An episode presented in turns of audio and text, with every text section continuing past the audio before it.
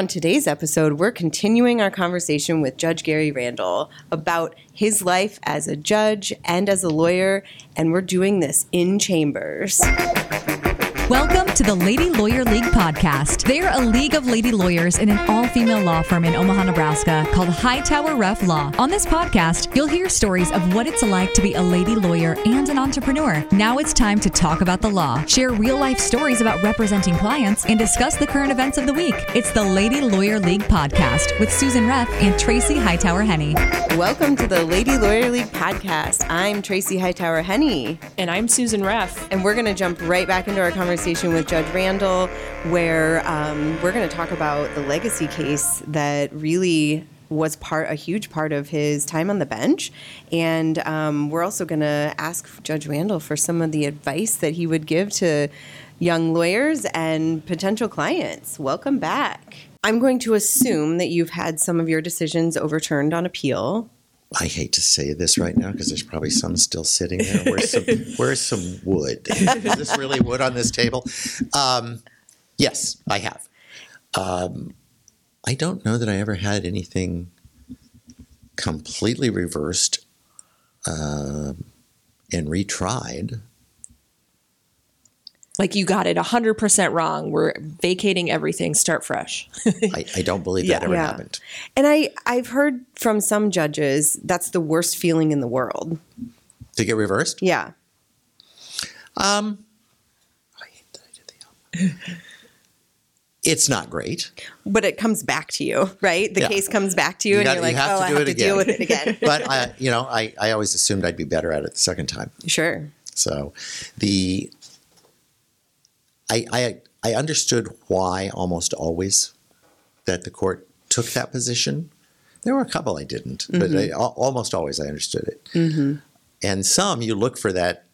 I mean, they say that a lawsuit or uh, you know a case is a search for the truth. Well, I already thought I found the truth, so so sometimes it's uh, it's a little rough. Yeah, but I could usually figure out why.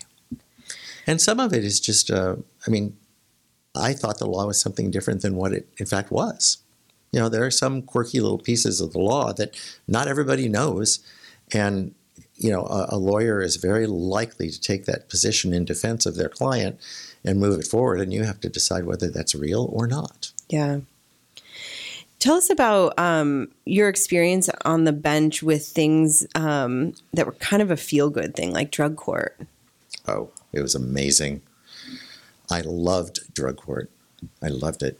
But I actually was fortunate. Um, drug court started with Jim Murphy. And I started watching Jim Murphy do drug court as a lawyer. I loved it. Um, I have always been involved in chemical dependency treatment issues uh, I don't mean personally, but I, I, but uh, chemical dependency treatment issues and the ability, like Santa, I was on the board of directors of Santa Monica. Mm-hmm. My mother was one of the founders of Santa Monica. I always believed that providing members in the community with resources to to deal with their treatment, their their alcohol or drug treatment was really an important mm-hmm. component. So I I felt that way as a lawyer then Jim Murphy starts to do drug court, and I was I was in his audience watching it uh, because it was it was good theater, yeah, and people were getting better. Mm-hmm. Uh, and I always thought, if I ever get the chance, I want to do that. And I was able then to fashion that once I became a judge. Tell us what the best part about drug court was for the people listening that don't really understand what it means when we say drug court. How is it different? Well, it's different because this, the sanctions are only for the purpose of trying to get people to realize that they're not doing what they need to do to get better. You know, because I'm actually providing treatment for them if they're in drug court. Mm-hmm. I'm making sure that they have resources available to them to help them stop using drugs or alcohol uh, and stop destroying their life. Yeah. Uh, and I think that they, well, actually, I know they most of them knew it. They they would tell me, you know, when they graduated, or they would tell me later. I could tell that you really cared, you know, that you wanted me to get better. And the answer is, is that I did. Even people I didn't personally like, I wanted them to get Yeah. better Yeah. because I knew it was gonna it's, it was gonna improve their lives and the lives of their family members going forward. And the result then of drug court is upon graduation, their crime is Absolved. erased. Yeah. It's it's it is Yeah. absolutely absolved. It's it comes off of their record. Now, there, if somebody wants to look at their record carefully, they'll see that they were involved in drug court, Yeah. but you know it doesn't show a conviction. Yeah. Do you think that was the ultimate goal for people, or was it getting better? The people involved in, I mean, maybe when they walk in the door in the beginning. I didn't care. I didn't care because if they graduated, they were getting better. Yeah. I didn't care. I, I would not if if their if their ultimate goal was just not to have a felony on their record.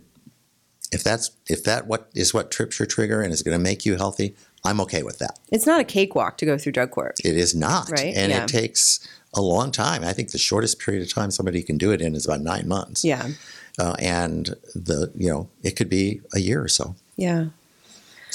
Well, tell us about your legacy case Which one as is a that? judge. Which one Maybe is you have multiple. yeah. Tell us about the one you want to talk about. Well, obviously, the one people people like to hear about is the Garcia case because he committed five murders and was then obviously convicted of five murders. Um, it was one of two six week trials that I had during my tenure as a judge. The other one was the ConAgra case. You know, and they were both significant, interesting, taxing I say with a sense of dread.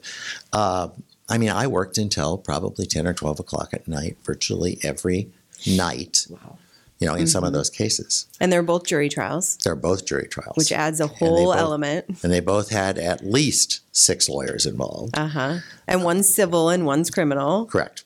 You know, Yeah. so they were they were both at the the top of their of the rung in terms of what demanded my attention. I mean, the, the ConAgra case was a hundred and eighty three million dollar judgment, uh, the largest judgment I still believe in Nebraska at this point in time, and it was affirmed. So the largest number of murders and then the highest judgment were all in front of you. I got both of them. Yeah. Well, and and I am not familiar as familiar with the ConAgra case on like a play by play, but Garcia had uh so much media coverage, and not only you know the local media, there was national media involved at some Absolutely. point, and Oh, the Washington Post reporter was there. I was Um, watching the Twitter string about the Anthony Garcia case. It it was it was um, very well covered, and the courtroom was full almost every day. yeah, The uh, it was it was incredibly interesting. I mean, not all lawsuits are interesting. I'm sorry, some of them I thought about going to sleep during, but I didn't. uh, but this was one that you know it is. I would never in my lifetime see another one like it. right, you know, and some of it was the bad behavior of some of the lawyers. Uh, some of it was just the the um, salaciousness of of the crimes itself. I mean, they occurred five years apart. yeah. Two of the murders happened, you know, at, initially, And there was a child and, and a child, and then three of the murders happened five years later. And you talk about a grudge, you know. Yeah. Yeah. Dr. Garcia had an incredible grudge that he came back and he was still fighting when he committed the last three murders. and his personality was i mean generally when someone's can you know on trial for a crime their personality comes out but his was so interesting and so dark too. And that played a, another part in the trial i think too. And the fact that he was a doctor. What sort of? I don't even know. I mean, Well, he was a got- doctor. He, he had a license, Yeah. a medical license. Absolutely. I knew he'd gone to medical school. I wasn't sure if he actually got licensed. He did. I think He a did. lot of the media and and I was sometimes in the gallery in the audience because our office was across the street from the courthouse and it was one of those cases if I had an hour in between two hearings I'd slip in there and sit in the back and a lot of the media would just report on his mannerisms during trial just like how is he sitting is he paying attention is he sleeping is he taking notes is he not taking notes and he's taking notes and they're all sideways and crooked and it was fascinating and that was getting reported on by Todd Cooper and whoever else Yes. chose to do it. Yeah. I mean, CNN was in there. yeah. Um, you know, the local media was there every day, uh, it, and and it was the back of the courtroom. I was in courtroom number thirteen at the time, and courtroom thirteen um, had chairs in the back of the courtroom that were then separated by a walkway, and then the, the rest of the of the of the rows were of the courtroom, the normal ones were in front of it, and the media filled all of the seats in the back and some of the some of the regular uh, public seats. We had media meetings every day in that trial. And my court reporter, Sonia, just did an amazing job because she was doing dailies for the attorneys so that they could have the testimony that had Oh been my given the day before. Wow. You know, in addition to that, at the end of the day, she would lay out all of the evidence that had been admitted on the bench. And she and I would watch as they came up to look at it to see what the evidence really was so that they could re- do an accurate story. wow Uh, and the the media was well I hate to say this, but I will.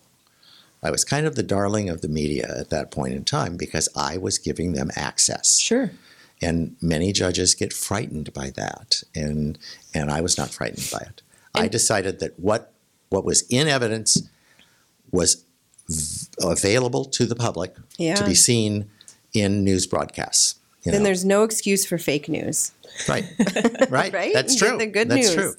And and this was a, a heavily. I mean, the Wall Street Journal was there. The, Yeah. uh, you know, there was national media there, and and they needed to know that in Nebraska we did these things professionally, Mm-hmm. uh, and to a certain standard that needed to be held Yeah. up. and how many pieces of evidence were there I don't even know. thousands No, but hundreds. yeah Yeah, yeah. I, I think we might have gotten to 200. uh-huh Because for some reason I remember 183. I don't know why. what was 183 exhibit we need Yeah. to see I, I had my first courtroom experience with Judge Moran when I was in the legal clinic at Creighton with Kate Mahern. And the, you know, it was a divorce. And the other side, uh, the husband was in jail for uh, domestic abuse on the wife. And his his entourage showed up, but he doesn't because he's in jail. And they wanted to make they wanted to put on testimony from the benches in the back. You know, they were shouting out and Judge Moran said numerous times, I will not let my courtroom become the Jerry Springer show. I, I believe I, I might have even picked up that phrase from him because I'd used it more than once. yeah. You know, and uh, You have to be in control, right? I mean, You you are do. you're the you're the you have to take all the evidence and hear it and decide, but you also are in control of what happens. and Day to you- day. And if you decide that you don't want to abide by my reg, my rules and my regulations, as long as I'm doing using the right ones, Yeah. then you can leave my courtroom. Yeah. Or I'll have you removed. You know, and sometimes they leave with the deputy in handcuffs. And I don't mean somebody that, that was there to be sentenced for another crime. Yeah. I mean people that are behaving inappropriately in the courtroom. I, I had held them in contempt and had them removed. have you ever had an attorney held in contempt in your courtroom Yes, ooh but I Were there deputies involved? Were there handcuffs? I just want to know if there's handcuffs. Handcuffs. No, but I threatened it. I'm sure. that that might be good enough for some people, right? And is there really a red button under the desk? Absolutely. yeah. Did you ever accidentally hit it with your leg or anything? No, but I hit it on purpose multiple times. No, I did hit it. I guess accidentally once. I did. We we had a hearing recently. and different benches have them in different places, and that's that's kind of oh. the problem there. But I'm we sorry. had a hearing recently where the two attorneys were arguing loudly um, at the table, and all of a sudden the sheriff showed up, and I was like, "The judge just hit the red button." I know of that because there was no other reason for the deputies to come in. that's correct. You see it a lot in county court. Yeah, It happens in county court, criminal court a lot. Oh yeah, but that's kind of the court of the great unwashed, you know, and uh, and they don't necessarily know how they how they have to behave. Yeah. and yeah. county court judges have to figure out how to get their attention. Sometimes. Yes. Yeah. Yeah. People like sit up taller when the sheriff walks in. Or sometimes they don't. Yeah. They don't care. I mean, sometimes if they're that far, if they're, if you're willing to be super disrespectful to a judge to the point where they're like, I got to, I got to get some muscle in the courtroom. Yeah, I think by then that person's usually pretty far gone that reason isn't going to work. Well, and if it's a, I mean, if it's a civil case, it, it's probably just in the regular county courtrooms. But the courtroom they have in the jail takes care of a whole lot of those problems now that Yeah. that didn't used to be able to be handled as easily. Yeah. I want to know, um, as we kind of wrap up a little bit, what is some advice that you would give to lawyers, maybe the the the ruffians, the baby lawyers, ruffians. and then also advice to domestic divorce clients and how they act and should act in court. Well, I'll go for the baby lawyers first. The baby lawyers need to be in communication with the judge, and they can communicate with the judge through their the bailiff. And if they want to come in and talk to the judge about how the judge is going to do things, the other side's going to have to come in too. But they can come in, and I would absolutely give them that time anytime. And most I always- judges would, yeah. right? Yeah. Yes, because we want it to run smoothly. We want them to know what it is they're supposed to be doing. Uh, it's you know we're we're just helping them be better. Yeah. You know, and and I don't believe that holding them in contempt or ridiculing them or embarrassing them is the right way to do that. That's just that's just making an enemy, and I don't need to do that. And those baby lawyers on that piece of advice should become friends with the bailiff, or at least be friendly and kind and respectful to the bailiff. Sure. Yeah. Sure. And and if the baby lawyer isn't sure what it is on, on a particular part of what they're doing, then they should get the other attorney and call the bailiff and say, "Can we talk to the judge for a little bit? Can we have a pretrial in this case?" Yeah. You know, and then it's all above board. Nobody's trying to, you know, uh, stab anybody else in the back, Yeah. uh, and it's it's the right way that to go about it. Yeah. I think there's a, a big intimidation factor, especially for the ruffians, um, calling and saying, Can I talk to the judge? And I don't know what I'm doing. And I think one of the things that I learned from the beginning, because I didn't do moot court and I didn't do trial practice, is unless I'm admitting I don't know what I'm doing, I'm going to make a fool out of myself. You know, and it's really helpful, I think, for you to just say, I need help Yeah, absolutely. to someone. Judge, this is my first trial. yeah. Is there something that I need to do for you specifically? Yeah. You know, then you make it about the judge, and he's going to tell you, he or she's going to tell you about what they want. Yeah. Uh, and I don't think anybody has a problem with that. Yeah. And I have over 10 years of practice, and Susan has over 20. And we still often say, I don't really know what I'm doing on I- this type of case. Well, and recently, a lot of the rules have changed as far as evidence, and I have made it a point to try to reach out to every judge through their bailiff and court reporter and say, How do you like it? Because what we're learning is everybody's a little bit different. And I, I think that's just going to be my practice before any trial is, you know, how do you like it? And, and, you know, and then passing that information to as many different lawyers here as I can. Like, this judge likes it like this.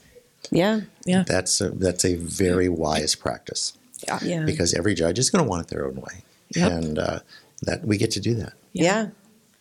All right. Tell us about advice for parties in a case and decorum in the courtroom.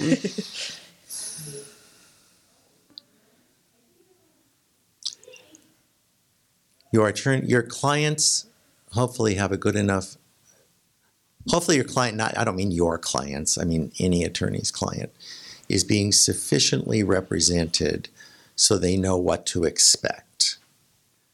But the bottom line is, is if you've got a lawyer, your lawyer's going to make your points, your lawyer's going to make your argument, and you really aren't, as, a, as the party to the case, probably shouldn't speak unless you're spoken to. you know, and that, Yeah. that's Number just the right thing to do. Yes. Yeah. know. Sit back. You know, and, Relax and enjoy the show. and if you think that somebody doesn't know that you're angry about a decision or something, you know, because you haven't said anything, you're getting read all the time. Your Yeah. facial expressions, your body language. You know, I'm watching all of that as the judge. Yeah. You know, and, and some of it's just self preservation from the judge's perspective. Sure. You know, because I need to know if somebody's going to blow up. Yeah. Right. If You you need to hit the red button. exactly. so, I mean, that's my job as it is the observer of that. Yeah. And, you know, we're able to do multiple things at the same time, and we do it all day long. I had a recent trial where I was representing the wife, and the husband showed up at, with his lawyer at their table, you know, next to ours. And he- the husband pulls a Bible out and he sets it on the table. And my client said, he's only doing that because he thinks he's the judge is going to like look better at him. And I said, there's no way this judge doesn't care if this man has a Bible sitting on the table or not. And at some point during the trial, he opens the Bible and starts highlighting things in the Bible during her testimony. And I said, the judge does not care about that. Nope. And frankly, the judge probably thinks it's weird. Yep. yep. So it's though, you know, our clients really see all those little things and they think, oh, he might win because he's got the Bible sitting out. Yeah. And I think it's, we get those good stories. Unless it's Pete Bataillon. Yes. Well, that's, you know, maybe know your judge. Maybe I, I actually had a two day trial where both parties were holding their rosaries during the trial. And my client was literally like, it was like her calming thing. And they, Was she doing the beads in She was order? going through the beads. yeah, I'm assuming. Okay. Yeah. Um, but it it got to the point where like they were like knocking on the tables and for both of the parties and i mean obviously that was an important thing for both of them and had been part of who they are but i hadn't known it until trial and i'm like huh but i tell people when you're in trial you're a human being you know the, the judges see Yeah. this all the time. You know, they they see people come in front of them at all stages of their life. Like it's okay to be nervous. It's okay to, you know, people are like, can I bring a, a water bottle and can I take notes or is there going to be bathroom breaks? You know, and it's like mm-hmm. telling people what they can expect is a huge part of our job. But I think the number one thing to make sure you tell the clients is you may be angry, but don't let the court know that you are angry. It's not going to do you any good. Yes. Because when Yeah. you get angry, you are no longer in charge of how you are communicating your story, which you want the court Yeah. to have. Yeah. Some emotions are okay, right? I think Sure. when, when people, you, you can tell they may start crying on the stand. I think just let it, you know, let it happen. You're going to, this is an emotional time, Yeah. but I agree. I think the anger um, just can cloud a lot of, It doesn't win anything. yeah. Because you're angry doesn't mean I'm going to rule in a certain way. Yeah. Yeah.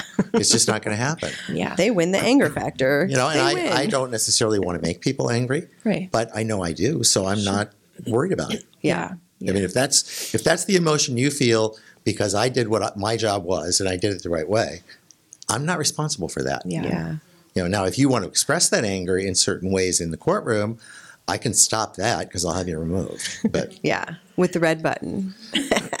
Never get the red button pushed. Those are the two good closing pieces of advice. If you're angry, don't let the judge see it and don't get the red button yeah. as a lawyer or a litigant.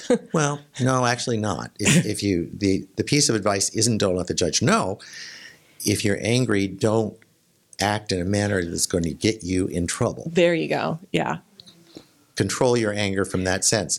If you want the judge to know that you don't like what's happening, hey, that fifty percent of the time somebody's not going to be happy. Right. Yeah. Yeah. That's good advice for life in general. If you just always picture if someone can hit a red button at any moment, don't act that way.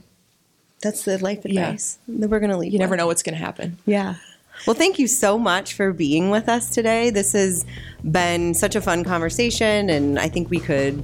It could last for eight hours, and we could tell stories, and maybe mostly off the record. Yeah. But But you wouldn't, Yeah. you wouldn't be able to. Nobody would listen to it that long, except you guys. yeah, right. Thank you, Judge Randall. This was really great. Thank you for asking. Yeah. Thank you for listening to the Lady Lawyer League podcast, and be sure to like and subscribe anywhere you get your podcasts. If you would like to learn more about our firm, Hightower Reff Law, please visit our website at hrlawomaha.com. We'll see you next week.